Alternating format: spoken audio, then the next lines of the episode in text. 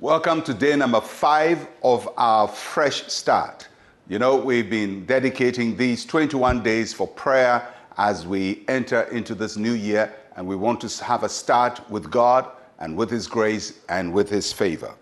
And so we look at Psalm 81, verse 10. I am the Lord your God who brought you out of the land of Egypt. Open your mouth wide, and I will fill it. God had a problem with Israel, and his problem with, with, Israel was that they were content to experience the deliverance of God. They knew God delivered them from Egypt, uh, and they knew God uh, overcame the armies of Pharaoh, but that was as far as their faith could go. They, they couldn't believe God for anything beyond that. And so, um, anytime they entered into a crisis, they would complain against God. They, they, they needed food and, and they would complain, and they, they need water and they would complain. They couldn't believe that the God who delivered them could do other things for them. And that is the subject of today's meditation. God wants us to dream big and he wants us to think big. And so he tells Israel, open your mouth wide. So, what does God mean when he says, open your mouth wide? Well, we use our mouths for two things. Uh, primarily, we use our mouths to speak, to let words out, and we also use our mouths to let food in. Uh, and so, part of what we do with our mouth is to give something out of our mouth, and the other thing is to take something in. So, what does it mean when we say open your mouth wide? First, it means that you have to be bold in your request to God, in your prayer to God, the things you say, the things you declare out of your mouth, they must be big. Don't make small plans when you're dealing with a big God.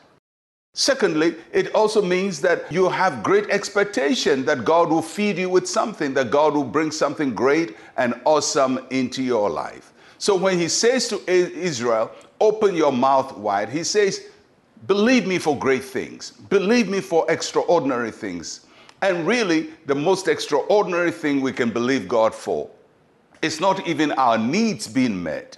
It is the glory of God filling the earth as the waters cover the sea. Is, is the kingdom of God coming? Is his will being done? And we can trust God that he can do great things in our world and touch people's lives and save people. And so open your mouth wide. And then God says, if you open your mouth wide, I will fill it. Isn't that amazing? He didn't say, open your mouth wide and you fill it by yourself. He says, believe me, trust me, have a big plan, but I'm the one who's going to help you to do it. It's not going to be limited to yourself. If all our plans, all the big things we want to do, depended on us, what a miserable failure we would be. But if it depends on God, then God is able to do exceedingly abundantly above all that we ask or think of. So, this 2023, we open our mouth wide, not literally by opening your mouth wide, but it means that you're going to talk to God about great things and you're going to ask for His glory to be seen and His power to be seen. You're also going to have great desire for God to do mighty things for you. And He says, if you do that, I will fill it for you. We expect great things in this year as we gather of the goodness of the Lord. Let's pray. Say with me, Heavenly Father, there is no limit to what you can do. Fill the earth with your glory and power. In Jesus' name, amen and amen. Go ahead, open your mouth wide, and God is going to fill it for you. I'm Pastor Mensa Otabil. Shalom, peace, and life to you.